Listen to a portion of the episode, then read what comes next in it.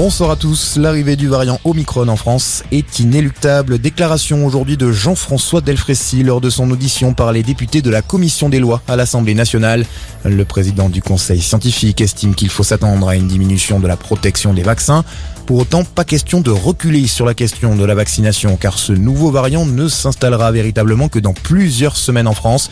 Il juge que nous subissons en ce moment la vraie vague liée au variant Delta. La réponse finalement à la cinquième vague et la réponse à ce variant, c'est la même. Être capable de diagnostiquer. Deuxièmement, être capable de vacciner avec une injection de rappel. Et troisièmement, et j'insiste, mais il est fondamental de rappeler que les mesures de protection individuelle et les mesures euh, de protection euh, globale peuvent avoir un impact sur l'impact qu'il y aura sur le système de soins et l'occupation des lits. Donc, serrons un tout petit peu les boulons à titre des gestes individuels et des gestes barrières et de protection collective pour éviter de revenir dans des contraintes qui seraient beaucoup plus fortes. Et de son côté, le porte-parole du gouvernement a indiqué aujourd'hui que treize cas suspects de variant Omicron étaient actuellement en cours d'investigation en France.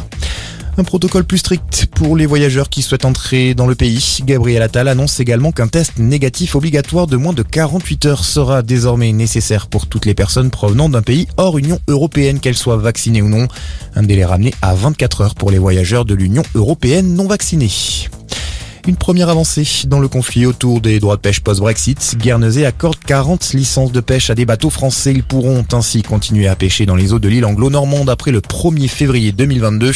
La ministre de la Mer salue une excellente nouvelle, mais le combat, selon elle, continue pour obtenir les cent onze licences encore manquantes. Et puis du foot, pour terminer la seizième journée de Ligue un, ce soir avec dix matchs au programme. On suivra notamment ce duel de haut de tableau entre le P S G leader et Nice troisième, coup d'envoi à vingt et une heures. Très bonne soirée à tous.